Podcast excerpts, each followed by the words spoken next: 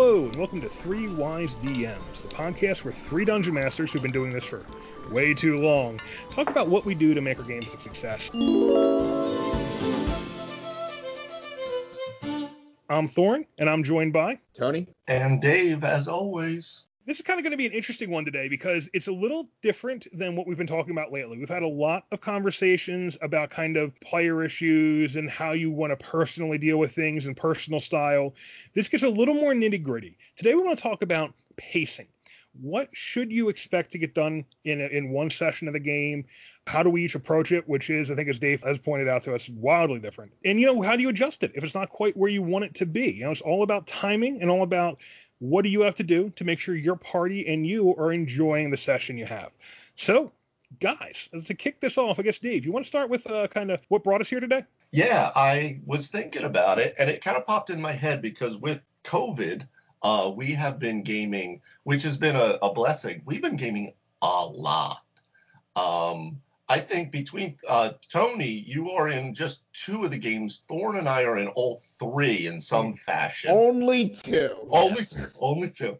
But yeah, I like having four. I'm actually I'm down again. I oh. usually like to play two, DM two. I'm only I'm only DMing one right now. Got to find the time to start the fourth. I would have been in three, except the other one was closed because of the COVID. So there you are. Yeah, yeah, yeah. Yeah, same thing with with my other one with Thorin too. We uh, it was more about live game only experience, but we've been playing a lot more, so it's been condensed time in between. So what I thought about today, it kind of popped in my head. I said that the way in which we all pace our games is wildly different. Um, I noticed it the most with I probably the Storm Kings uh, one we just did on Sunday, um, and that was on the heels of a Strahd campaign uh, session that we did on Friday. So, uh, so yeah, we're having a bunch of D and D weekends. Um, but the what really got me was it made me think about the Strahd campaign because you guys had arrived in the town of Vallaki, and this isn't a big spoiler for the for the module, but Vallaki is kind of the keystone. It's the first big city that the party really runs into when they're at a point where they're now either uh, end of first tier or into your second tier. So you guys are level five right now, still, I think, right? That's right. Uh, yes. So, yeah. Yeah, you get to Vallaki, and now a 300 different things open up, right? There's a ton of plot points in there. There's a ton of quests in there. There's a ton of NPCs. So I knew going in that there was going to be a heavy level of role play. And it made me think, you know, with pacing, is there ever a point where, um, when you're planning for the session, should you plan that I, I definitely want to get this in, I definitely want to get this, I need to have a combat, I need to have some role play, I need to have some invest, whatever, right? Like the three pillars. Is there a point where it's okay to back off because there's not really another way to do Vallaki other than, you know, what, you roll in and just start killing people, murder hobo, or you roll in and some dragon attacks for no reason, right? Like it mm. doesn't make any sense. Can um, you murder hobo Vallaki? Because it seems rather dangerous to do. you absolutely could. You could murder hobo your way probably through all of Barovia if you had the right roles for it and you had the right players, because you know you could easily get your ass handed to you if you walk into the wrong neighborhood, right? Yeah, I think you need to have the right DM because I think the DM's always got the option of being like, you know, uh, oh hey, here's some, here, here's here's the werewolf lord, the werewolf lord shows up. Here's right, Strahd. Right. Here's Strahd showing up. Yeah, hey, maybe when you go into the old mill, it's not, oh, well, Dave said it's going to be just the night hag and the two green hags. No, no, now it's all three night hags, right? Like, mm. you know, you could, but it just got me thinking about about uh, planning for sessions, about balancing encounters, and not encounters in terms of balancing the CR, but balancing how much of each thing that we're doing, right, per session. Because mm. Thorin, like the Woodstock Wanderers game, the last several sessions, it's been here's a combat because yeah. that's all we were able to really get through, you know? Well, and I don't think it's a bad thing, but it's really different from what we've seen between the other three, two, four, whatever. However many games are happening right now. So I will start. I guess. Um, I guess yeah. I'll give it a start. So I'm coming to a game Uh, my experience is with fifth edition, and this is different with every edition. Fourth edition was different. Second edition was different.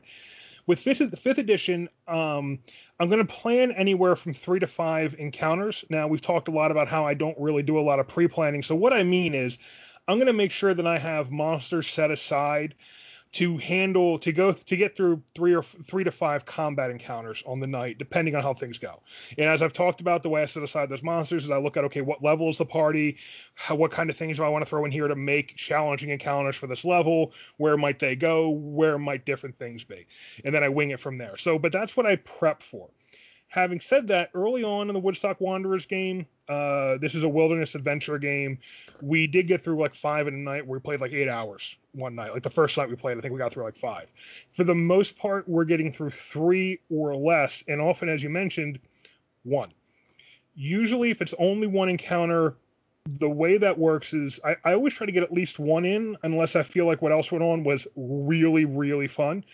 Uh, I have mentioned before that I had a game session with uh, one of my groups when I was in college. I was a player in, where the party had recovered a MacGuffin at like a low level, like sixth, seventh level, powerful 20 hit die things. The gods and demigods of the universe wanted that MacGuffin, oh, so they. You did the Sotheby's auction. Yeah, yeah. we did the auction. uh, and that auction literally was that was like two or three games with no combat, but I remember vividly one session was us hanging out for six hours talking about how we were going to do the auction. And the DM just sat to the side and just answered questions. He threw it back to the players. The players planned it, and we were we all had a great time doing that. We we, we, we were we were engaging with the world to kind of like find out how much things were cost and what we could do but it was very player driven it was no combat. It was one thing we did all night and it was fun. I don't you know it's one of those things that might not sound fun from the outside but if you have characters who you're into and you're in a situation you're having you're challenged by it and you're having fun and you're properly emotionally invested doing one thing a night can be a good time i don't count on that that doesn't happen very often more likely, I'm thinking we're probably going to get through three combat encounters in a night. And if we're moving particularly slowly, either because the party was doing a lot of investigation and kind of hanging out in the city or doing like kind of other role play things, I try to get a fight in somewhere. Or you, what you have is situations like in Roll20 where it's a kind of a big interesting fight where that particular the, the fight we had last week was um I think there was about 25 gnolls on the board, different kinds of gnolls, and there was a Flind who was, you know, that's a high enough CR monster to really be a serious threat to the party. You know, I set them up around the temple, the party's coming into the temple, and I throw it back to the parties, okay, what do you want to do? So it's not just hey we, we we just run in and get swamped all night it's the party approaching the temple and how do they want to approach this thing so it's it's a more engaging problem solving encounter, and then it's one fight. I think that's fine. Um, generally, I'd like to get at least two or three in though, and that's about the pace my games run at. Uh, a lot of it because I'm not dropping fights on people and I'm not dropping a lot of fights that are like, hey, just mop this up. I'm generally throwing out a scenario and then kicking it back to the party of how do you approach this scenario, whether that's a combat or a role play or just how do you want to do, go next to advance this. And that is something that runs a little slower because the party's got to think and talk and plan, and I'll often even leave the room. So that's me. I'm rambling a little bit. Tony, what about? I mean, so so this is I think the opposite of how you approach a game. What do you think? Well, uh, for my roll 20 game, uh, I could see myself easily preparing minimally four, but more likely in the last game you played seven maps. But here's the thing: as a DM, and as you've kind of just expressed, if the players want to dig into something, you let them that's that's free airtime. They're now ripping something apart, and I'm sitting back and I'm like, okay, okay, they're really investigating that side plot. Great. Let me give you a little extra there. Okay, you uncovered this. You can expand upon it. That's fantastic. Um, but it's interesting though as a player, and I really do from my my experience as a player has made me a better DM. As a player, I might be like, good God, what are you guys doing? Now there was a scene in uh, Dave's game last Friday, where he introduced a, a an NPC who I immediately I immediately ascertained I'm like this is a bit character. Like this character has no freaking bearing on diddly shit. And they were like pounding her with all these different questions, like everything they come up with, and my character's like, oh my god, guys, I'm gonna get the cane and pull you off stage. Now on the other end of this, I was really happy, and, and I say that I'd like to see everybody get involved. Like as a player, I hate to be like like there's three of us pull running this show, and there's like four like there's three others that are like, eh, and then there's like one who's like really out in space somewhere. That's rough. So when I see everybody together, that definitely makes the player experience uh, better. And it's better for me as a DM as well. How do I? I mean, how much do I really prep? It depends. I'm very prepared. So if you don't get as far as I had imagined, it's fine. But I would advise you to really move away from that older mindset of you need to kill a lot of shit to get XP to level up. Because once you step away from that, your experience is gonna be a lot smoother. Dave? Yeah, no, absolutely. And I think that uh, between you, between both of you guys, what you were just saying, Thorin especially, and I thought I, I was thinking about this when this epiphany happened to me. But what we've been dealing with partly with the Woodstock Wanderers is that we are now uh, level seven. Mm. Um, we're pretty powerful. I mean, we got a pretty good amount of magic uh, with us. Um, and we've actually started to surprisingly use tactics. Um, to some degree. Um, but as you've said in in previous episodes, you uh, with dealing with how to give XP, right? Because you're still you know, you're running on the model that we all did, which was XP, as opposed to some of the box stuff, which is like, oh, you you got all your ice cream, now you're level two, right? Is that you have to throw an enormous amount of crap at us to in essence budget out that time to make it worthwhile to say okay you guys did enough so when we're rolling into the temple and we fudge all of our stealth rolls trying to sneak into the forest we have now 25 gnolls and uh, three archer gnolls and the Flind and and it's just it's just such a large an awesome combat right just like the tree harpy den combat right it was the whole night but it was awesome because mm-hmm. a lot of stuff was happening. The temple fight was the same, but it just you get into that because it's so freaking big, right? That well, there's this is what we're gonna get through tonight, guys, right? Well, there is one thing there you mentioned that I wanted to spell. I'm not doing it because of the XP you need. Um, there is an XP issue in fifth edition. Uh, they say they expect it to take six to ten encounters to go level to level if you do it by the monster XP number. I swear to God, it's lower than that. That's a lie. I That's really, I really feel like the base book XP experience advancement feels like it puts you at a crawl, and it feels like their modules put you on a rocket sled. And you know, not to put too fine a point on this, but I kind of think that's intentional. I think that's I think that's their way of giving their book mm. stuff a little bit of an advantage because we are, as we talked about in the last episode, I'm really starting to think the game works ideally when when players are leveling every one to two games, every one to two sessions.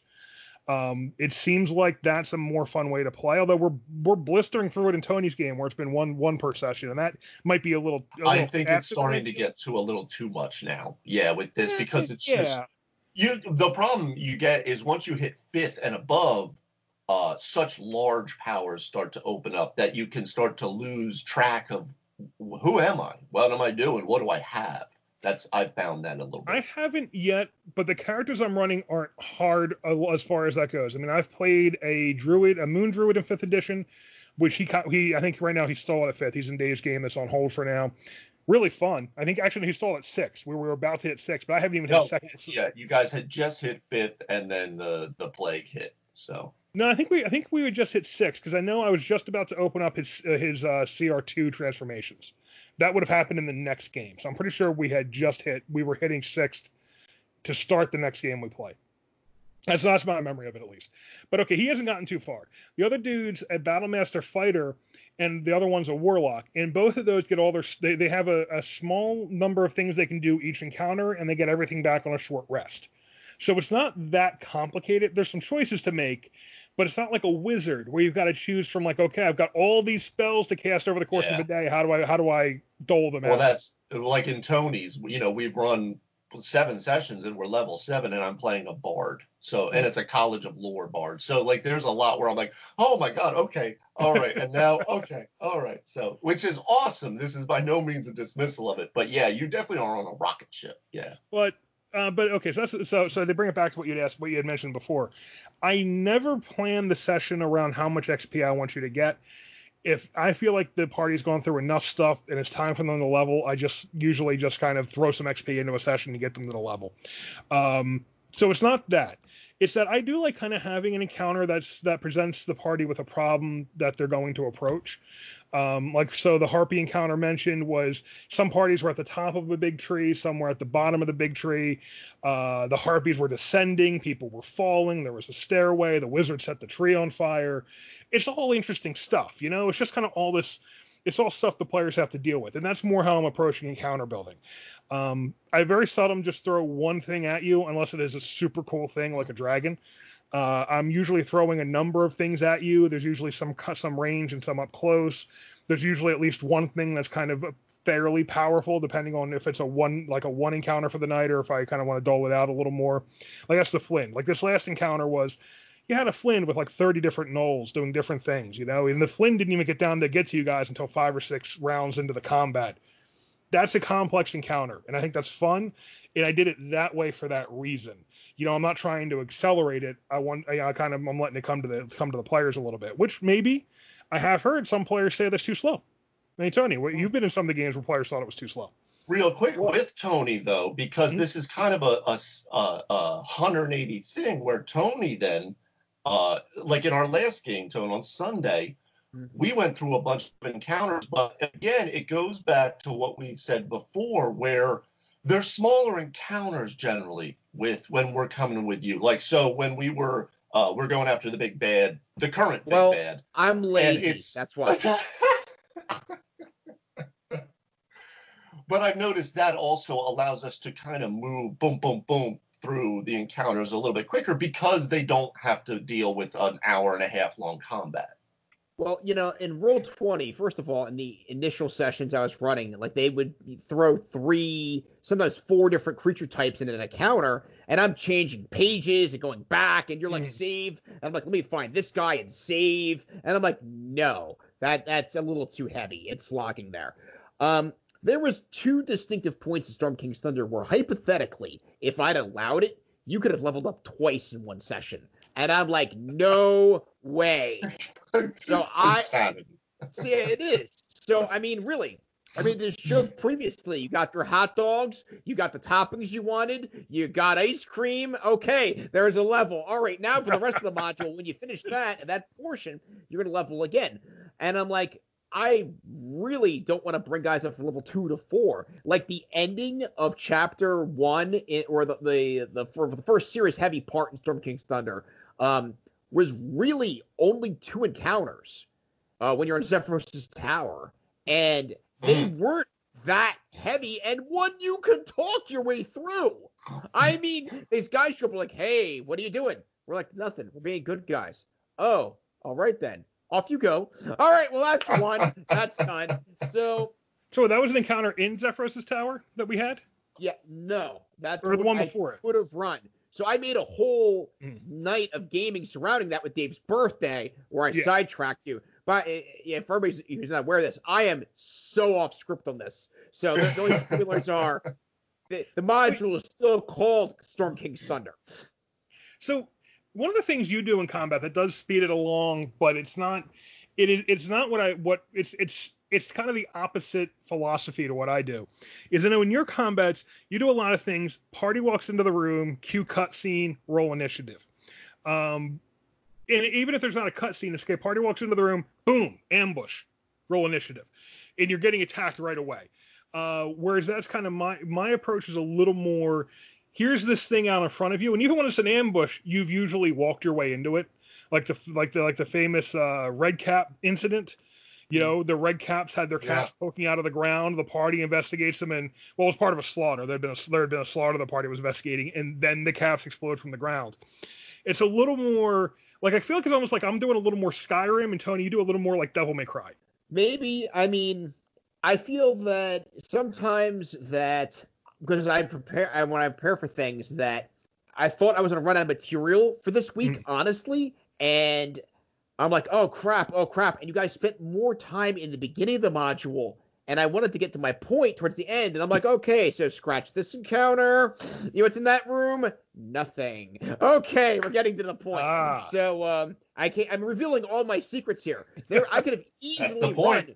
I could have easily run two more encounters with you, but I'm looking at the clock and I'm like, do I want to like have you fight like one or two more, uh, one encounter, fight the boss fight, and then take like several. I mean, I can, but it, it didn't it didn't gel as nicely. So mm. this way, it ends on a really strong note. I mean, hypothetically, sure, each of your games should be like an episode, which has a beginning and an end, which also advances your total plot. But that always doesn't work out like that. So, um, your expectations based on that? I mean, I would say based on fun. You asked about how I view uh, slower advancement. It depends. I feel like if we're not getting items or magic, then we should have done something where at the end of that game where I'm like, yeah, like okay, like that was cool. We, we really like when I'm a, as a player, I'm a move the football kind of guy. So like if we get like you know to the 50 yard line by halfway through the game and then you know we have to punt, then I'm disappointed. Yeah, I'm not usually coming into the game with I want to get to point X at the end of this game. I'm usually coming into the game with okay, so they're going this direction. I know this, this, and this lies in this direction, and then I let them approach it at their pace. And I am kicking the pace in a lot of ways back to the players as far as how do they want to go about things, how careful do they want to be, how much do they want to talk things out. So I don't mind if like if we break a dungeon over a couple of sessions, but I generally kind of feel like I'm kind of like I'm putting that back on them. How do the players want to move through things? What is the speed they want to use? How do they want to to go about it? Really. And we've talked about this a little bit. I don't usually come in with my own story to tell, so I'm not thinking episodically, and I don't. It's not my style. You know what I mean? I'm thinking mm. explorationally. What are you finding? How are you finding it? You know you don't know you're in a, your characters don't know they're in a story. Your characters are actually the story from my mm. point of view. So i'm setting up here's a world you're exploring and go do it at your own pace which doesn't always mean that you know we necessarily get to the climax of that session. I do try to do something and that's why i think a lot of my a lot of my encounters tend to be set up in such a way where there is kind of a climax built into them. You know there's the big villain there's like you know a, a bigger bigger fight in it. But i'm letting yeah i'm not trying i'm not actually pushing the pace in my game well, the pacing honestly is different based upon this is a very important factor. Uh, how much are you playing? So, mm. case in point, if mm. I am playing yeah. multiple times a week, yeah, no, nice relaxed XP. You, you're in no hurry to level. You learn, you level when you do. Maybe you're leveling. If I'm playing, I mean, we're back back in the day, we were seriously playing three, four times a week. I'm obviously not leveling you every game. That would be ridiculous. But mm. if I'm playing once, like a month, maybe I am. So, you know, this that's something to consider. Uh, it really has to feel like traditionally, I, I have I have to agree the once uh, a level per two games isn't bad, and you know in fifth that would get you like you know um, that lets you cover a lot of ground. So it is tricky there, but like in this whole COVID thing, and now that we're older gamers, yeah, yeah. we have less actual sessions. So I'm not afraid to give more XP out and reward the players for things like role play, decisions, uh, solutions, yeah. investigation. I mean, really, I think the pacing issue is almost less about it's less about experience, I think, and leveling. I think it's more about story beats and encounters. So when I when I think pacing, yeah. I'm thinking how many encounters do we have a night? What makes for a rewarding session in a night? You know, I'm not as worried about the specific experience. Like I said, if I feel like it's been if I feel like it's been too long, I just throw XP in and give them a level. Yeah, which we definitely did in the Woodstock game, where we literally leveled up in the beginning of the one game, and we took time to level up from fifth to sixth. You know, we did. We had, there was a little bit of like a dream sequence. There was some uh, some plot, some info dump stuff, um, some engagement role play wise, and then yeah, we we leveled up at that point. I think that was that was uh, that was before the harpy fight, wasn't it? I think so. Yeah, so that session yeah, was. I think it was that, that it was it was probably the session before when we arrived at that uh, in the that forest area near the tree, but right. but it was right around that. That's right. That wasn't that was the session before the harpy fight. That was the that was the skull tree. That was the before the skull tree. Um, and another thing going on in my in, in my sessions too is that the timing is cut down. Whereas before, like at the table, I feel like it's easier to move faster at a table when you're all there together, uh, and you can re- you can kind of feel the room a bit better, and everyone's more in so it's easier to move the game along. And plus, we played longer when we played in person. On Roll 20, it's been Friday nights. We start at like seven, we end at like 11. It's four hours in and out. Uh, it's hard to keep attention on Roll 20, even with the map set up and the monsters ready to go. It's still just yeah, they've been slower games as people kind of work through them, and that's that's been the other thing in the pacing in that group. That's why we're getting. That's why the last couple sessions have been one fight per session. I think it's just Yeah. you know roll twenty, a group that wasn't made for roll twenty, and, and you know how do you move them along? And part of it is just letting them move at their own pace, which is a slower. You know, we basically been it's been a slower pace. Well, I think that that's actually for me. That's that's the way that I have generally approached things. Now I have found some um, some of the limitations to that depending on the group, but the idea of I like to be very organic. Most of everything that I do, whatever it is, whether it's music or physical therapy or whatever, I'm always approaching things like, okay, what's happening now? What's what? Where are we now, and how does it go from here? As opposed to this is what I want to do. Um, so I have my session planned out, and I have enough that generally you're probably not going to get to the ends of where I I can at least envision. And if you do, there'll probably be some travel time, right? So so mm-hmm. that'll at least take another couple random encounters and a camp overnight, and we take it up next time. But I try to approach it very much. Here's what's very kind of like you, Thorin. Like I have an idea of where the story is or who the players are and, and where you're heading, but what do you do? So I think what Tony was talking about was when you guys came upon the uh, the first were raven that you have uh, that you encountered in Barovia, and you know she has information depending on how much you want to sit and talk with her and do all this. So there was a ton of role play there, Mm. a lot of engagement with with some of the play with the majority of the players, I think. Um, and then, but the my I knew I was like, oh Christ, we're gonna hit Vallaki, and now this is gonna be a lot of role play. So I'm trying to, you know, I was I was just letting you guys get through there the best you could without dragging it down to the point where some of the players who um, are great role players, but they're characters like Tony's character Hawk is not the guy who's going to go in investigating and talking and figuring out. He's there to like, you know, kill orcs and and drink ale, you know, um, and count the number blue, you know. So, um, so it's it's it's finding that balance too, so that he's not just stuck there at the table going, well, this is really cool, but let's get some action going, right? That's the that's the tricky thing about role playing sessions in general. I mean, a lot of my sessions where it's slow tends to be I'm giving the the party time to play it amongst the, amongst themselves, which means which should be engaging everyone. And the parties we have, they the party engages everyone. And if I'm the DM there, and if I see someone's not, I'll ask. And I'll try to get them engaged. Role playing's trickier because you often have a situation where not everyone's interested in role play. You know, you'll have two or three characters who are there for it, and the other characters aren't. One thing we did in your game, Dave, was we split the party a little bit. Um, and ironically, I, I mean, my, my Never ends badly. Well, this was okay, but like it well, was it, like it works fine in this town because again, this this town is meant to feel like a safe haven, right? It's kind of put together as a safe haven. So the idea that like you know the old idea of orcs attack or something just doesn't fit in it. You know, at least not the first time you roll in the gates. Like it would make no sense. So there's going to be a level of of finding what's happening in this town that we keep hearing about. You know. And I mean- I had dropped a ton of different plot points and NPCs that are going to begin to percolate within Vallaki, which you had already started to uh, to to come upon and investigate, you know. And then, as Tony said earlier, I I'm a ham. So if you guys want to talk to NPCs in my ridiculous accents that literally don't even make sense because they're switching between like Guido Sarducci and like uh, some dude from the Bronx, like but you know, you want to talk to him, let's do it, man. he was from I- Southern I- Barovia. I love that stuff. I because for me, we were talking uh, one of these last episodes. What's fun for a DM? For me, that's some of the really fun stuff. Is just that back and forth, almost like an improv team. You know, with Well, I mean, players. actually for me it's not. yeah.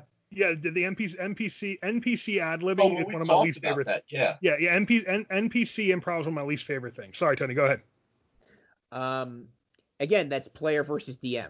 As the DM, you're going off. That's great. I'm enjoying you guys having that moment. As the player, it depends on really my DM, which is a real meta thing to say. But like, if I'm gonna be like, I, I do think rewards are a very key point in interest in the game. Um, it's got to be story rewards. It's got to be XP. Uh, gold doesn't feel like it's super as important as perhaps it was in other sessions. Items, like what are you doing? Are you advancing a character's personal story? There mm. must be some form of reward. That that makes it um, that makes you say, I want to be at the table. Like I no, I've got to be here this week. I want to, you know, I want to be there for that.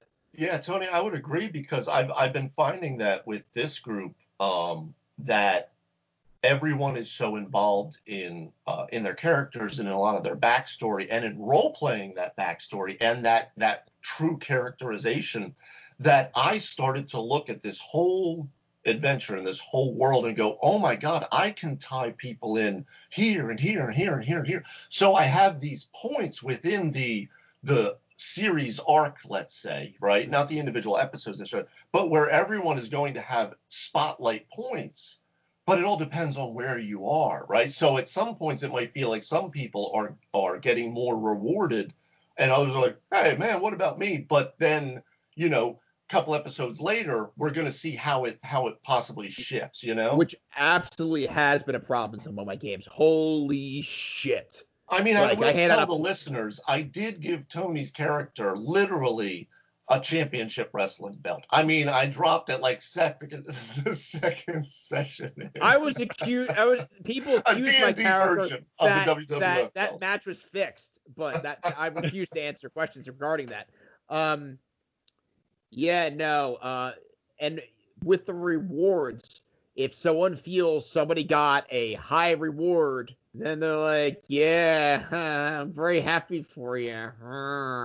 and uh, at least in fifth edition, your characters have more powers, so that's not as super relevant. In the mm. previous editions, someone gets like I remember one game I was playing and we were all like putzing around. Like I had like a plus one short sword, my buddy had like a plus one long sword, and just on that wonderful table, my other friend rolled like a plus five two-handed sword, and it's like, well, I've got a freaking uh, Ford Tempo, he's got a Pinto, and you've got a Maserati. Well, okay.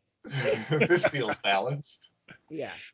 No, but it's it is a, that is tricky, and it can be it, it is it is something I try to keep in mind. I I don't do a whole lot of individual rewards in part because I don't want to necessarily I don't want to necessarily slight the rest of the table by focusing too much on one character because I've seen I've been on the other end of that sometimes too where like one character just kind of becomes like the star of the show and it's not really you know it's, it, it's not really balanced and that can happen and it can it can be both that that character becomes the star of the show and how you're approaching things, and also that character's getting better stuff, that character's getting a story.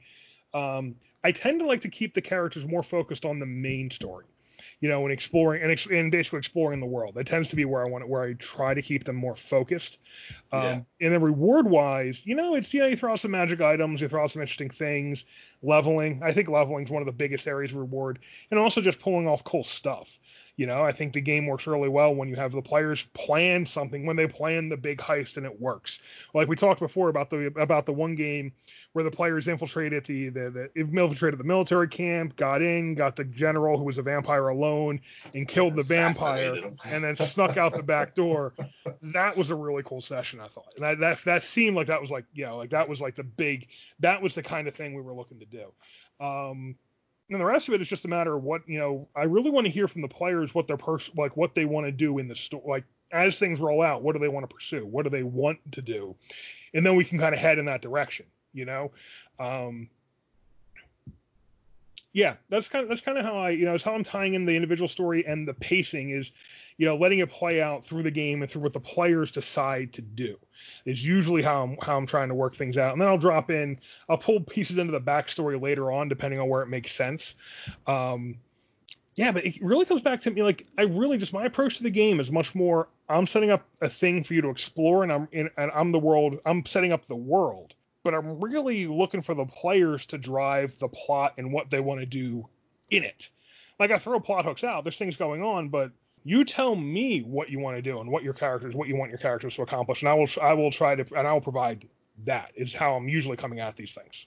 I gotta tell you too. I mean, we've said that a, a, bunch of times, but I really don't think there's actually that much difference between uh, your style with that and what Tony or I do as well. Even though we might have the idea of where the overall uh, story arc is heading, mm-hmm. um, that could all go to pot.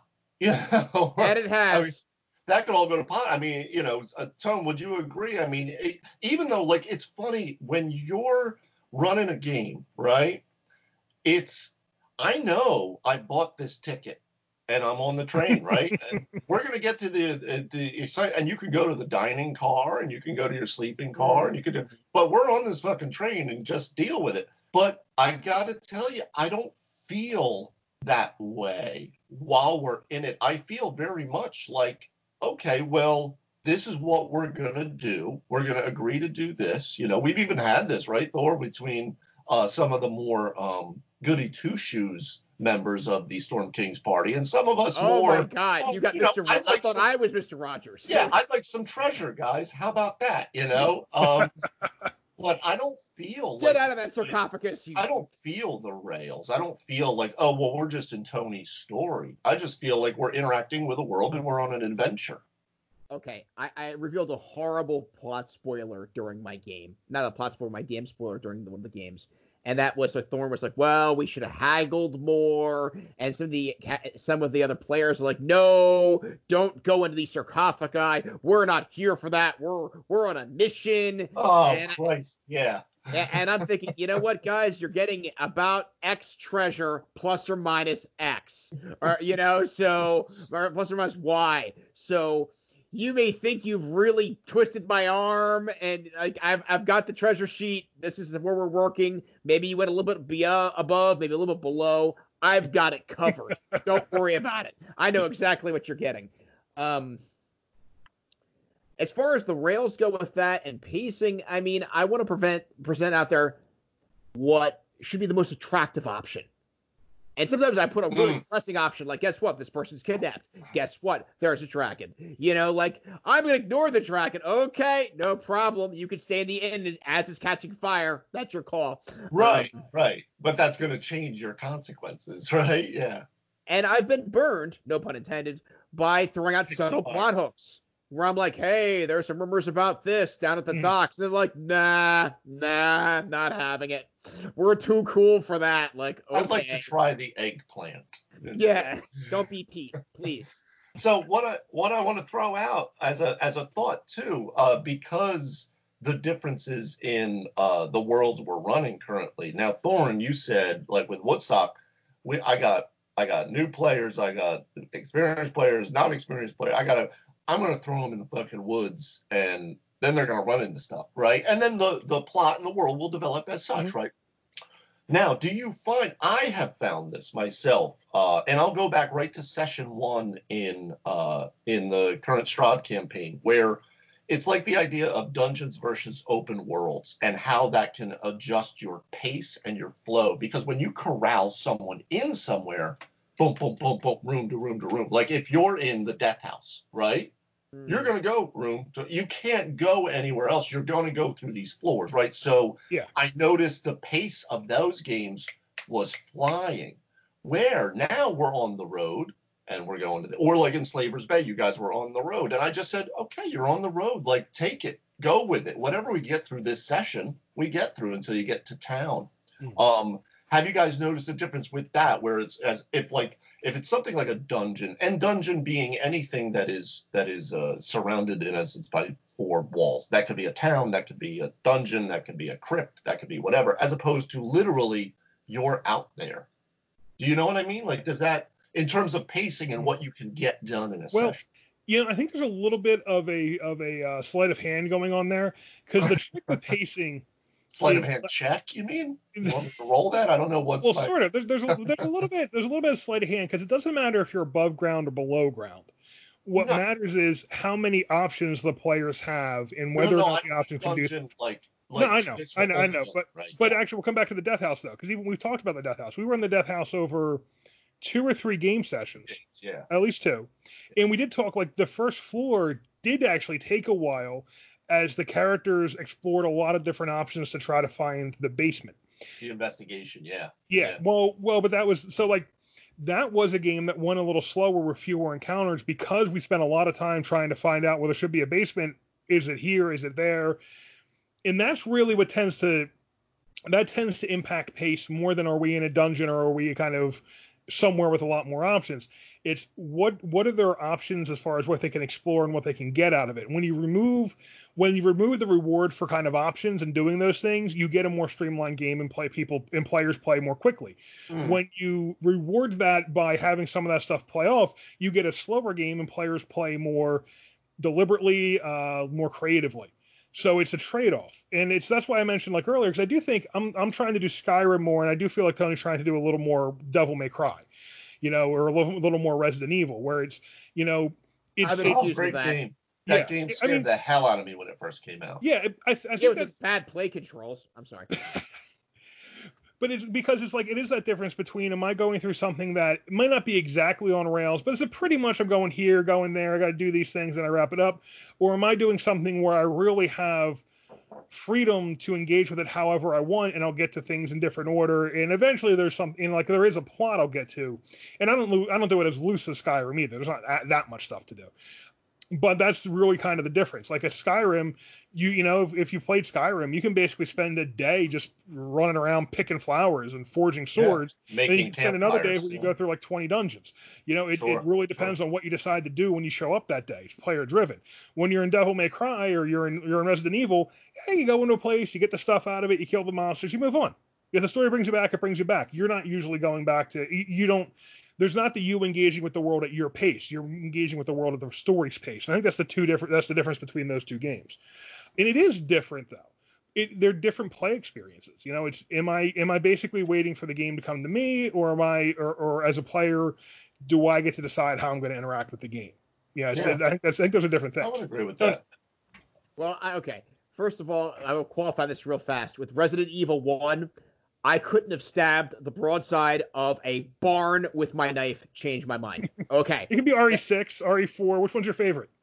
Oh, four. No question. Four was damn good. I mean, but actually, four is what I'm talking about. Or Devil May Cry. Devil May Cry was a great game too. Same, same approach.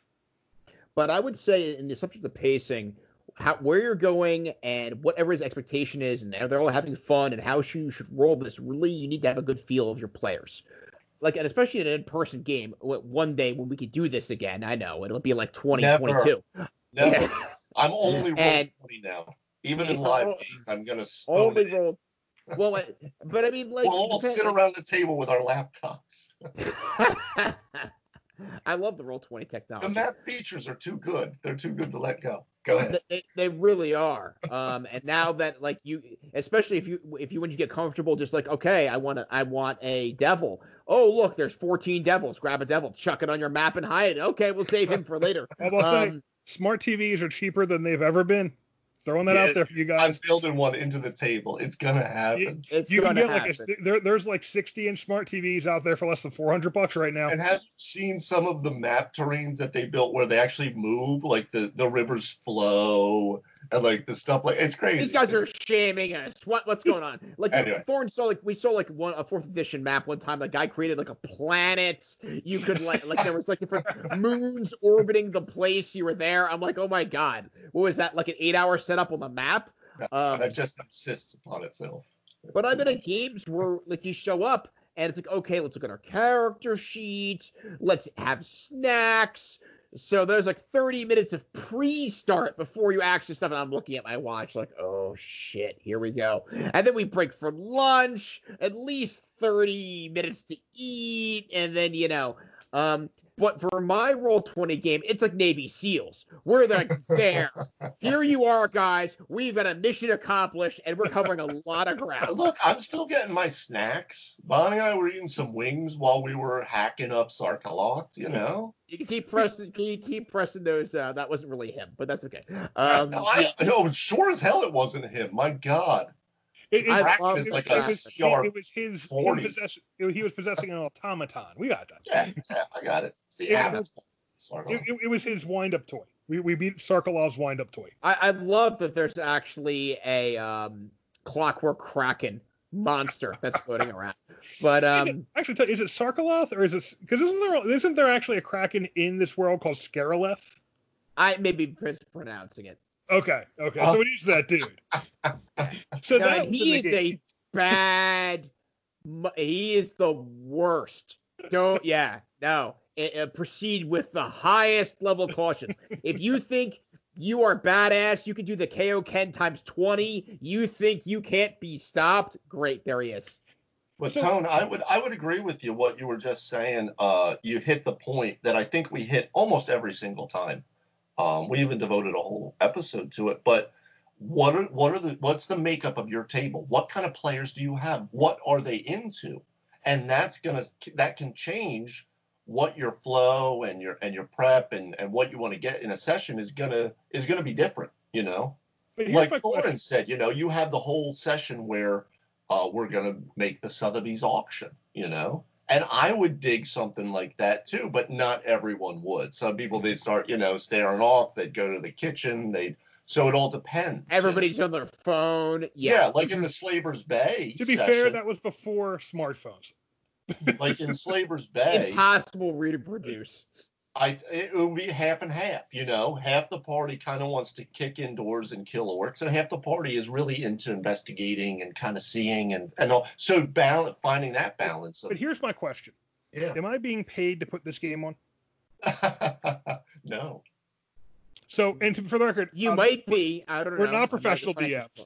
If I was a professional DM, I would approach things very differently. I'm not being paid to put this game on. Everyone's responsible for pacing the game. If people show up without the character sheets, I might say something, but ultimately that's on them. And maybe they're, you know, maybe you got to find a different group. I don't think, you know, we present this in such a way as it's entirely the DM's responsibility to engage his players, no matter what they want or how they want to engage with the world. I don't think that's right. I think that is bullshit the players have a responsibility to come in ready to play and engage with the world and to be active in what they're doing. It's not just the DM's job to drag everyone out of their shells. You know, you, you're going to have a role in that. You have a pseudo managerial responsibility that you do have, but it's how far does this go? Like, if the players are dicking around all night and not paying attention, the game might not last, but that's not entirely on the DM. That's also on the players. You know, the players got to get uh, there, maybe not be yeah. drunk at the session. You know, it's so that's, that's never the, happened. I mean, no, I agree. I agree with you on that, Thorn. I, I, I, I definitely, I, I, we've we've talked at length about, you know, that everyone has uh, equal responsibility to bring something to the game. I will say though, as the DM, as the the GM, the judge, the referee, whatever game you're playing, uh, it's kind of like a play, right? You're you're the director. You're the one that is. You've said it many times. You're taking on a managerial thing because you are running the scenario you're setting up the scenario. You have all of the information. They have what you've what you've given, right? So there is a a, a level of the DM does uh, does have a level of responsibility of having this something there, right? Because there has to be some even a foundation. You have a foundation. You've curated monsters. Oh, yeah. You've put together the you know the temple and who the temple's for and who the but main people are. You know, see what I'm saying? You know, but where this isn't just kind of about kind of the generals, the general ideas of yeah, you bring something to the table. The DM does have a responsibility to bring yeah. something to the table. Yeah. It gets down to the question though of you know a lot of what we a lot of the words that were just used was well the DM's got to know and adjust to the players. Does he or she? Oh well, I, I that's not where I was going. I was going. But, but that is, but that, that might not be what was intended. But that is the subtext of all of a lot of what we've been saying here. We as DMs take it on ourselves. If the game doesn't work, we feel the guilt. We feel hmm. bad for whatever didn't work, and that is something that you wind up taking on as a DM that isn't always entirely fair. Everyone's responsible for the game. It's a game we're playing with each other. The DM isn't paid to play to, to be the DM, and I think you have more good well, DMs. I get paid. Huh? I get paid. I think you have more good DMs, and I think you'd be it's a healthier way to DM to yeah. not take all that responsibility. Take some of it, but you know when things aren't working out, it's not always your fault. And sometimes you don't need to adjust to the players. Sometimes the players need to adjust more to how the game is is playing out. I think it's both. I think it's got to be give and take. It's not just. It's got to be give and take. But I think this conversation happens from a point of view that is only, well, hey, that was the DM's job and the DM did it poorly. Not really the case. This is a social dynamic, and there's two. There's you know, well, in the D and D game, Yeah. seven or eight sides to the social. I social would, dynamic. uh, I no, I, I think those are all good points. Yeah, and there is there there probably is that subtext, and you see that when a lot of uh, a lot of DMs talk about you know problems that they're having in their games. You know, it kind of does bring this idea of I screwed something up somehow. You know, so I think those are really good points, though. Well, you know what? I'm not afraid to come at my players. If they want to sit around, one of the things I did bad, I did poorly in that one uh, campaign I ran for uh, in Detroit, where my players were like, "Oh, I want to sit around and eat hot dogs instead of going out and being superheroes."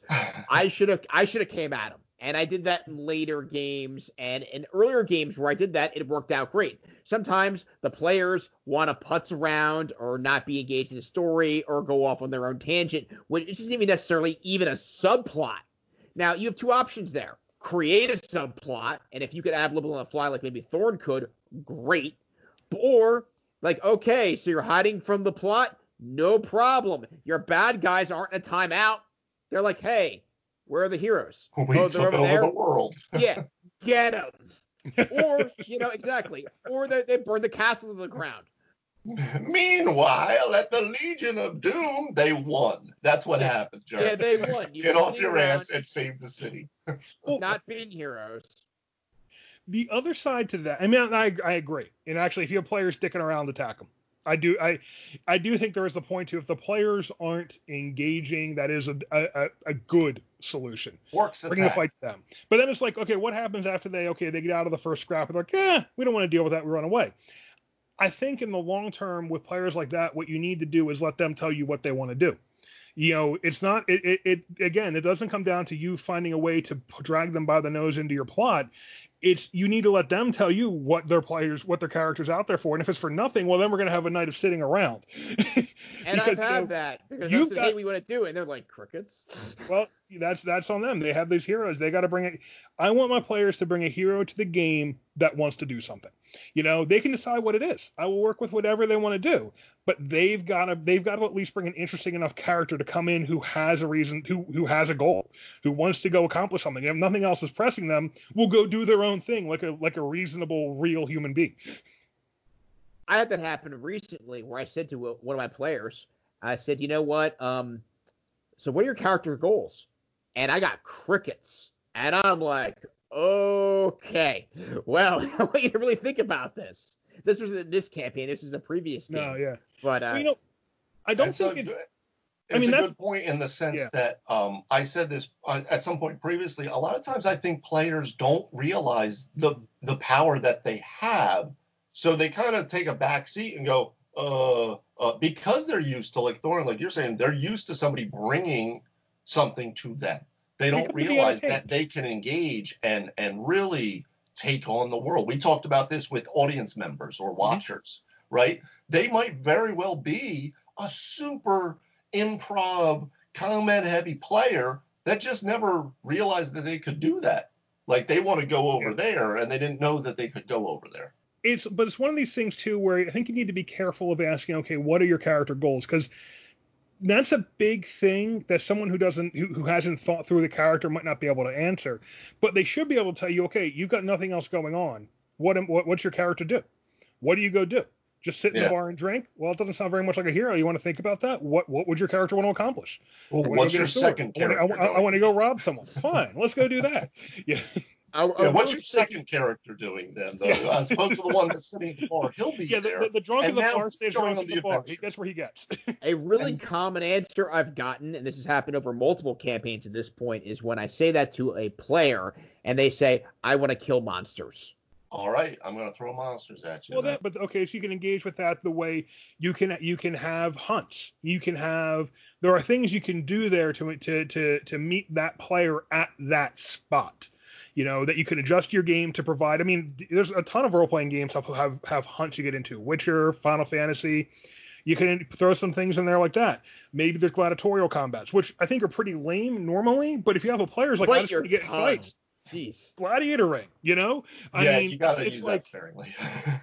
Well, you can well, it- start your campaign there. Don't keep it there. no, but that was that was One fine. second. The way you did the way you did that was fine, but it's it's this No, whole. I understand what but the Yeah. idea is let the you know if if they don't know what they want to do, let them find what they want to do. But that doesn't, but not necessarily by saying, okay, well, what's your character's goals? What do you want to do? I want to kill monsters. Okay, well, you know, there's some hunts out here you can go do.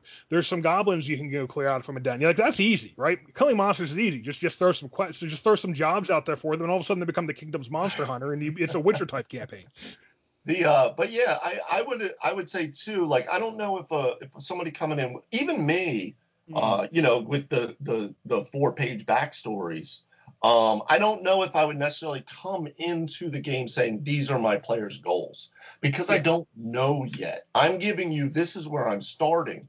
Um, so I want players to at least give me that much. Like, who are you? Where are you from? Like, give me something as to like whatever. If there's the tragedy or whatever it is.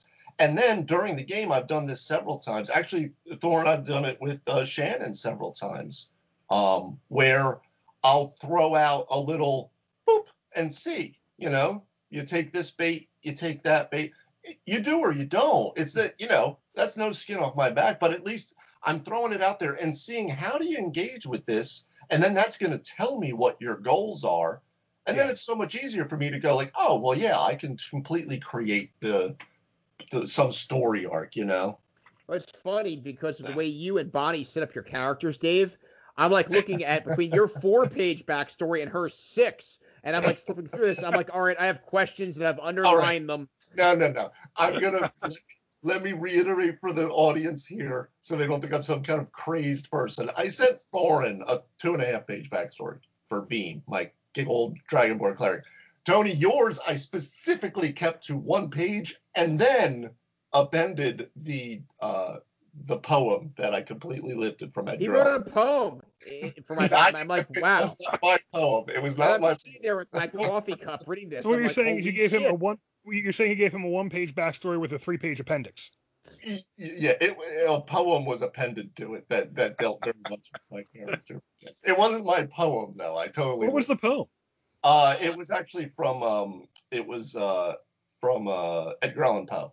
You know, because my character Roderick uh is based my bard in the Storm King's Thunder is based. He's literally just Vincent Price from uh the uh, Fall of the House of Usher. Like that's literally his entire character. Yeah, I was a little blown by blown away by that, honestly.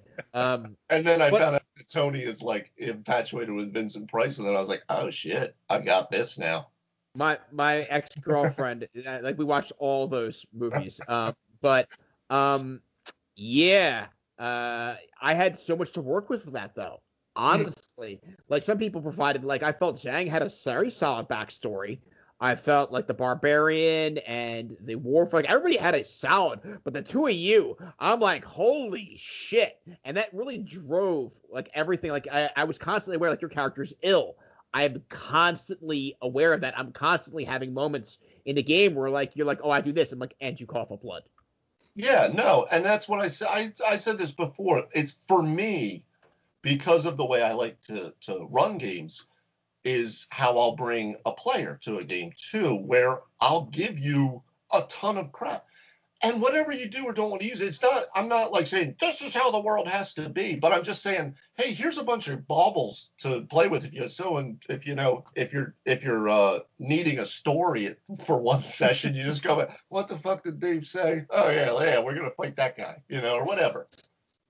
But it gives me an idea as to like the character, and then why my stats are the way they are and why I pick the spells I do and why I I react in certain I try the best I can to really figure out like what is a character I'm probably some kind of failed actor in some former life you know? But I really want to like find out like what does the player really do? Like what does this person do you know? But I mean, honestly, I've never had a player in all of my gaming intentionally take ability score penalties. Oh, yeah. Never. I was so blown away by that. well like your original character you presented to me, I'm like, no, bro, you need to have a couple extra points. I can't deal with this.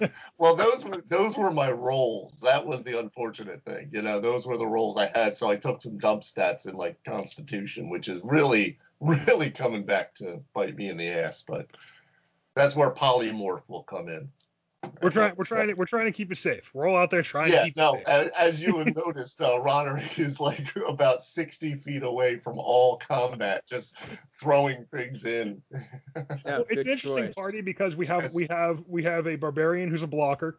We have my character who's this battle master, plays a little more like a linebacker, kind of runs around and makes the tackles. Yeah. And then everyone else is a back party member, like a back back sniper. and the bard who I don't know what does Roderick do? He like he doesn't really shoot very well. Is it- He's just, he's basically a caster bard. yeah, he's a uh, yeah. I I uh, have... I'm playing him very much like a uh, he's very much a uh, a buff, a party buffer, and a uh, very utilitarian. Like I was just saying before, I think we jumped on today. I took the ritual caster feat, and Tony was a, a such a lovely DM. He uh, as I ran around town with our week off, he let me find all of these ritual spells. So I now have this giant ritual book of utility spells, which you never know might come into play. And I'm not in combat. I'm, I'm gonna, uh, yeah, guys, I'm gonna sit for 10 minutes and cast this Oh, ritual spells are great. Yeah, as you were, as you were. No, that's that's uh. and But I'm, man, getting, he, I'm getting some more beef. I'm getting a little more beef to me as I go forward. you know that is one thing that I that I actually had to do with the other campaign where I have where there's a wizard in my campaign, and because they're in the woods for a long time, you guys didn't find many spell books. A befuddled wizard. Yes, a befuddled a wizard, but befuddled wizard. but I wasn't like so I didn't really think about it until later, and he didn't complain about it, and I realized I have not given this wizard anywhere near enough spells. Right. So now right. I've tried to roll like more spells into the game because if you have a wizard in your party and you're not letting them discover spells to add to their spell book beyond what they progress by per level, Yeah. That's you're really not letting him be a wizard. You know, yeah, that you're one of his handicapping their- advantages. one of their big advantages. Yeah. Because Yeah, you're they're sure supposed not there for those lovely class features. Let me tell you. There's some good class features. I mean, the ability to re- to, to regenerate a spell, uh, uh, the uh, spell slot on a short rest is nice. That makes them. They cast as many total spells as a sorcerer, but they really shine because they have a lot wider selection than a sorcerer. Yeah. Yeah. yeah. like It's my level, my level six class feature. I think it was, um, if you miss with a cantrip, then uh, or they fail their save, then they get half damage. And I'm like, that's great. I don't have one of those style cantrips. Fantastic. No, that is, that is, and that's actually acknowledged. That isn't. That was your your school. That's the evoker school ability, That's Yeah. which is Yeah. acknowledged as a bad ability. Like that, it'd be good on another class, but the evokers make attack rolls. There's really very few evoker cantrips that have that that that have a saving throw. That's the problem with it. Like it doesn't. It's, it's just a poor choice on WotC's part. But at the same time, the spell sculpting ability that the evoker gets, where oh I can throw a Oh, fireball man. and I can exclude my party members, is awesome. Mm, that's okay. I mean, I really think That's- the power of the wizard there is, yeah, Oh, obviously gotta spell tell you. selection, It's pretty awesome. mm, I don't mind hurting my pla- my my other party members. Sorry, that's where we different styles there. Well, you see what you're not I- thinking of is we have the wizard in our other game who will use that where he'll drop.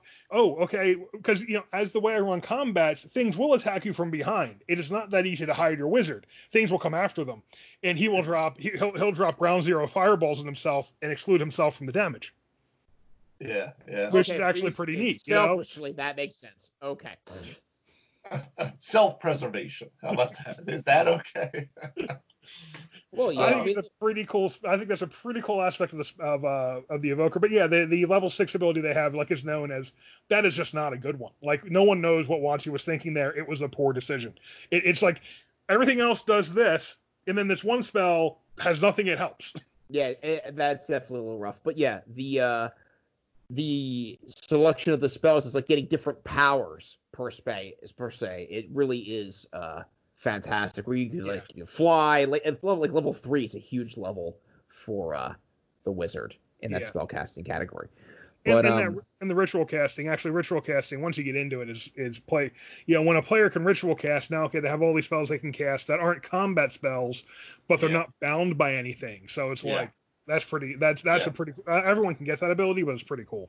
which is So- much cooler for like mages and, and spellcasters because it, it feels like what you would because like you know a wizard by and large or some sort of arcane person if you give them time you know any book series or whatever or movies you give them time they'll take you out right mm. but they need that time. And I think the ritual casting is what really kind of makes that shine in terms of uh, 5e. So, you know, we've gone pretty far away from the topic yes. being pacing in your mm-hmm. game. I mean, what we didn't get to very well was okay, what do you do if the pacing isn't where you want it to be? Now, Tony, you hit it a little bit, and that kind of like in the last session, you removed encounters, right? Yeah, no, I have no problem swooping encounters. Uh, as I said, do not feel like you have to hit all your encounters prepared. We talked about this in a previous session. Tuck them away for later. I actually had another floor to the board you're on just in case. We'll just save that for later. No problem. So what do you do? Um, so that's how you adjust kind of the game. But what about like if you have account encounters that are just dragging? Do you have anything you do to kind of to speed them up to make sure you kind of get to where you want to get to? I would be careful, like I said, by putting too many different types of creatures in one combat or too many kind of too many creatures in a combat. Uh, while we've assessed that in 4E and 5E you run into trouble if you try to throw out that cinematic boss, because unfortunately, just because you guys can beat up a boss, it's a six to one battle. Does that make you really tough? We can exactly. debate that. Yes, you throw out like three, meh, and they all have similar abilities. It's not so bad. It's a drag as hard. See, that's actually it's funny because I do the. I mean, I do build my encounters with a lot of with a lot of bad guys. I try to run them pretty quickly, and I try to you know, one of the tricks to running a lot of ba- a lot of monsters is don't have so many abilities on most of them. You know, you can have some cannon fodder out there, some things that just run up and attack, some things that just stay at range and fire their bows. I'll roll a bunch of dice at the same time. So like if I have like six archers, I'll roll six d20s and just assign them to the archers on their target. So like we kind of try to speed it up and go as quickly as we can. And then I do try to limit it to two or three creatures or one to three creatures that actually have decision making abilities that I got to kind of be involved in. I don't really feel like having a ton of monsters. It can lead to a longer encounter, but I don't feel like it slows it down. Like I mean, Dave, what do you feel like? Like with that Nolan encounter, do you feel like the number of monsters out there was was slowing the game down? Um, yeah, in a way, um, but not in a way that made it a slog. Mm. It just made it that we're blasting through these things, and then like I discovered my, I discovered that they were undead and then discovered that they could be hurt by my uh, not turn undead but destroy undead, which was super awesome for my character, right? So we're blasting through, we're dropping fireballs and all this, crushing through legions of these things, and they just keep coming. but that's cool because it it's you know it it, it the the combat hasn't slogged. It's not just constantly okay, we're hitting this one, okay, we're hitting this one. There was a lot of movement. There was a lot of um, tactical things that were happening. So so no, I don't think that at all. Uh, similarly, in in the last uh, on Friday's game uh, in Barovia, um, when you guys came upon the the another pack of dire wolves, and then I threw a couple uh, swarms of these insects in as well, just to kind of mess it around. At this at a certain point, you guys tanked the dire wolves, and I could see this coming. Okay, this is happening and I still have several swarms of ins. Am I going to make you guys sit there and just boink, boink? They're not going to kill you. There's no tension. So, oh, well, they fly away. I mean, that's that's manageable, you know. And I think that yeah. there's points in a combat where if you can see that, that's where maybe that last shot kills them, right? Or they run, mm-hmm. or something happens where okay, you guys took care of this, but you know, I'm not going to make you take out every one of the 114 hit points exactly, right? I you, know what? Dial that tension. What's uh-huh. interesting about that is in that fight, I remember that fight. As a character, I was like, all right, we're dealing with the dire wolves just fine. These swarms show up. I'm like, oh, they're going to take so long to clear because swarms are just really annoying. They have damage yeah. resistance. Yeah. They're they're they're and you had like six of them on the board, and I'm like, man, this is just gonna take forever of just slogging with the swarms. And yeah, you did the right thing. You got rid of. You, you kind of right. like, okay, the, the dire wolves are gone, the swarms fly away. They were more do, to just create the oh crap, okay, we can handle the wolves, but now we got this crap flying around too. You know one of the pacing things I try to look out for in fifth edition is the huge damage soaking monster. There's a couple of them, and sometimes they sneak up on you. We'll be like, okay, this thing's got like 100 or 200 hit points.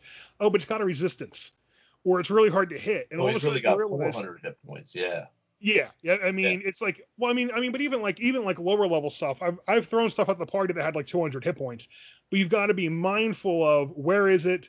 You want them if it's got that many hit points, you want them to dump some spells into it and okay, how long is this going to take from the whittle it down? Because if they can't hit it, or it's got damage resistance, or like it can't be hit except by magical weapons, and the party doesn't have magic, now it becomes a slog. Because sometimes you run into the fight where it's like, all right, bad guy hits, you hit the bad guy, bad guy hits, you hit the bad guy. Yeah, like, and that Yeah. is not a cool fight. Trading Like, blows. Yeah. Yeah, he- he- the Flind was the only guy in that last encounter that had a lot of hit points, and he only was really engaged for like three turns. No, but when he finally did engage, he did exactly what you were hoping him to do, which is Yeah. dial up the tension of, oh shit, this is about to go down. And but I go back to the, my uh, one of my earliest campaigns where I had the two hour mimic fight. yeah, And like it turned out to be super awesome and everyone had a great time and we, it just became this like just laugh riot of like are you kidding me with this thing? But yeah, like that could easily have been like okay, like you know if I was doing that now, I would obviously okay, I can cut it here or somebody comes in blah blah blah whatever, but yeah, you could easily turn it into a slog where you're just trading blows and then it's like the end of Man of Steel, and you take this awesome flick, and then he's beating up on Zod for like an hour and a half. I don't even know how long that fight was. like yeah, I think it's you could have a lot of villains out there. What you don't want is a lot of villains that hang out for a lot of rounds. Forever, yeah. Yeah, you, you can have a lot like it's that's to me is when 5e combat really slogs is when you've got the character. It's not a huge boss. Maybe there's two of them, like they're kind of two like kind of like like like like middle boss kind of monsters, but yet they they can take a pounding and they wind up engaging for like 10 or 12 turns or 10 or 12 rounds and that's a slog i think i've had that happen a couple times where i'm like man this fight's just got to end like no Yeah. one's enjoying punching this punching bag anymore um, no, but you can generally kind of read when that's happening, and Yeah. you know always have something in your back pocket as to how are you going to adjust this. Are they are they a person that would run away and retreat? Are they a person that will live to fight another day? Ha ha ha. Or what? Or someone else comes in and they escape. Whatever it might be, you know. Maybe a plane. Always have a plane shift uh, spell in your in your back pocket. or a cutscene. I mean, I have no problem running a. You're helpless in a cutscene. You're just it's the rules.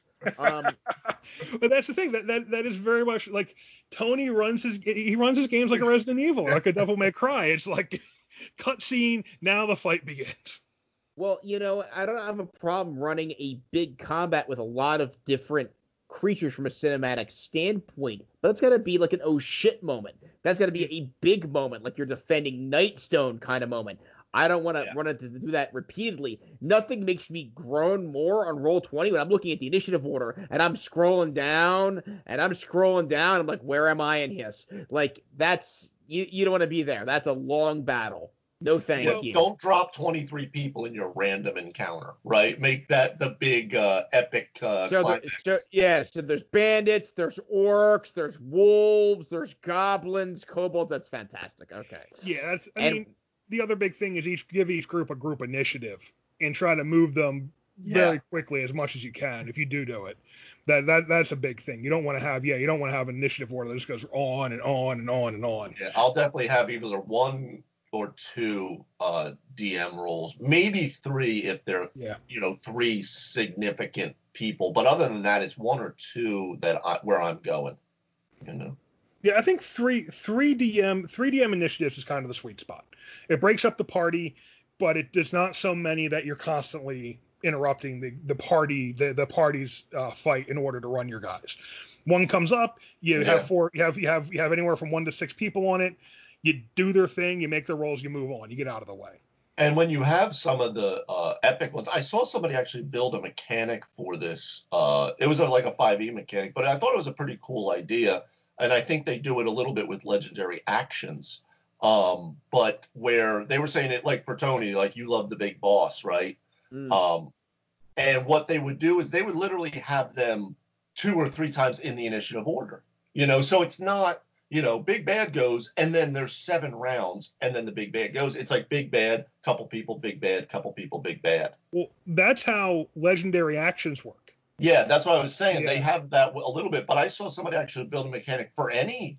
So it doesn't matter. Like it doesn't have to be a creature with legendary actions. You could just have them several times in the initiative or or add legendary actions if they were the Or- big bad, right? Or lair actions work the same way. It's the same idea. Yeah, That well, yeah. Those if are you have two or three things in the lair, well, on each individual player turn, you can activate one of them, and they recharge on your on, on your up on the uh, on the monster's turn. yeah, yeah, So they did build that in a little bit. yeah. I don't, we haven't played with any of those yet. Well, those are the big guys. We're getting right? there. Those are your, uh, you know, your 15s and above. I Tony's think. got something in mind. Oh, he's, Or, or, he's or a few things, but you know, no spoilers there. King So- Hekaton. So I mean, so let's. Uh, I think it's probably about time we wrap this up a little bit. So in terms of like final thoughts, I mean, we came in here with the question of what should you plan to get done in a night, and then okay, if it's not on that pace, what do you do about it? So what do you guys have final thoughts wise? What do you plan to get done in a night? What do you do about it if it's not getting done? know your players, know what's going to keep the flow of the game going well. Do not prepare very soundly. I feel it's a real success when I see the end of my game in sight and I have stuff left over. That's fantastic. I'm not afraid to cut an encounter out. Maybe even a encounter that you felt wasn't like an A encounter. This was like a B or like a C plus. Okay, out. No problem. And uh, you keep the pace of your game going smoothly. Well, and just how and how much do you do you how much do you go into it looking to get done in the night? Like, what's your unit of measurement? that's that, that, that- that's a very super difficult question to quantify because I mean, like I said, like last game I prepared seven maps, Mhm. um, and sometimes you can find that you're spending a lot, you're you're real top heavy, and you spend all this time on the first three, so you you. you you don't you don't really want need to feel that everything has to be used. Just, just take some of that great stuff and save it for later. But I guess I mean earlier you said it was basically you kind of, but you do have so the unit of measurement isn't necessarily your number of encounters, but you were saying you want to get to like an episodic conclusion on the episode, right? Precisely. Every every My Games is really like an episode in the series. And also, when I'm saying encounters, it doesn't necessarily have to be combat. I love a good skill check. I love a good trap scenario. Mix it up. Throw you I riddle. Throw a riddle in there. That- So do you come into the game with like you kind of have your you do you kind of have like your your your your your climax encounter in mind and kind of just work to get them there? absolutely. That that's pretty much it for you. That's ideally my stopping point. You get to the the the season, one of the mini bosses in the season, and then uh, you know that's a good place for everybody to break for the night. It feels like yes, something's really been accomplished, or at least it's a very solid and clear goal, like you were trying to do, along with the plot. So it's like so it's kind of like you have you come into the night. We're gonna get to this. This is my goal. For, this is my episode climax, and we're gonna have somewhere between. We're gonna have some things in between three to five fights overall in the night, but I'm gonna cut down to make sure I, we get to that climax tonight, assuming the party doesn't derail us. Yeah, and, as I said, I want to break that up so it's not three, maybe not three to five fights. They Yeah. could be a skill challenge, traps, a puzzle, a riddle, uh, something to that effect. I love, I, I come at Dave's character all the time. I'm like, you better start talking to these guys or you're fucked. What about That's you, a Dave? plus 11 persuasion. That, that's what I'm rolling with. And you've really Oh. talked your, your, you've talked your way out of some serious shit. Of literally everything so far on this. I mean, I've said before, I'll probably put something together, uh, but I've been refining my uh, session notes outline that I use, and that kind of gives me a sense of what what I can what I have uh, capable to do for that session. Uh, so in terms of flow, though, I'll always have uh, certain secrets or clues that are available, depending, and the, the the characters will find them as they do. I always will have a um, generally some sort of random encounter that uh, that they could trigger. I'll always have some sort of planned encounter. Uh, I'd like to have at least one combat of some case of some kind in in a session. I mean, I think you need at least one for people to start rolling some dice. Um, but then I'll let the the the the table kind of dictate where are we going and how long are we spending in areas. Like I said, what kind of started this whole thing was the the idea of you guys got to the town of Vallaki and Yeah. that opened up a lot. So that's going to be role play, and that's not necessarily bad because there's going to be plenty of sessions where it's literally nothing but crushing through things and fighting and all of this kind of stuff. So let your players kind of dictate how far they want to take certain things, um, but have certain things planned. And you can always end, like Tony was saying, on a climax. You just have to find the right time to end it. like I did uh, this last session, I wanted to have something, so I had it where it's like, ooh, let's finally talk about vampire hunting, you know, and it was a nice little cliffhanger for the good. next episode because yeah. I like the I even name each of my sessions, I give it a title, you know, because I like that idea. That's very cinematic. And yeah. the season arc and stuff, I, I dig that. You know, it helps to focus my attention. So I guess for me, and I think you know, I think I think you kind of laid it out for for what you're doing. Um, I always want to end the night on some kind of either a climax or they've gotten somewhere new we're going to explore next time. So I mean, it's either a climax or a cliffhanger. The climax is not always. I'm not always coming into it knowing kind of what that climax is going to be though. You a lot of times it's hey, we just had a tough, interesting. We just had a tough encounter. We beat those guys. It's a long rest time, and I'll break it there. Um, I'm looking to get done generally one to three things a night and those and as Tony was saying, those three things aren't necessarily three fights, but you kind of have. I, I rephrase that one to three things over a four hour block. I mean, and then figure like it's like for every like extra hour you have, I want to get another thing in.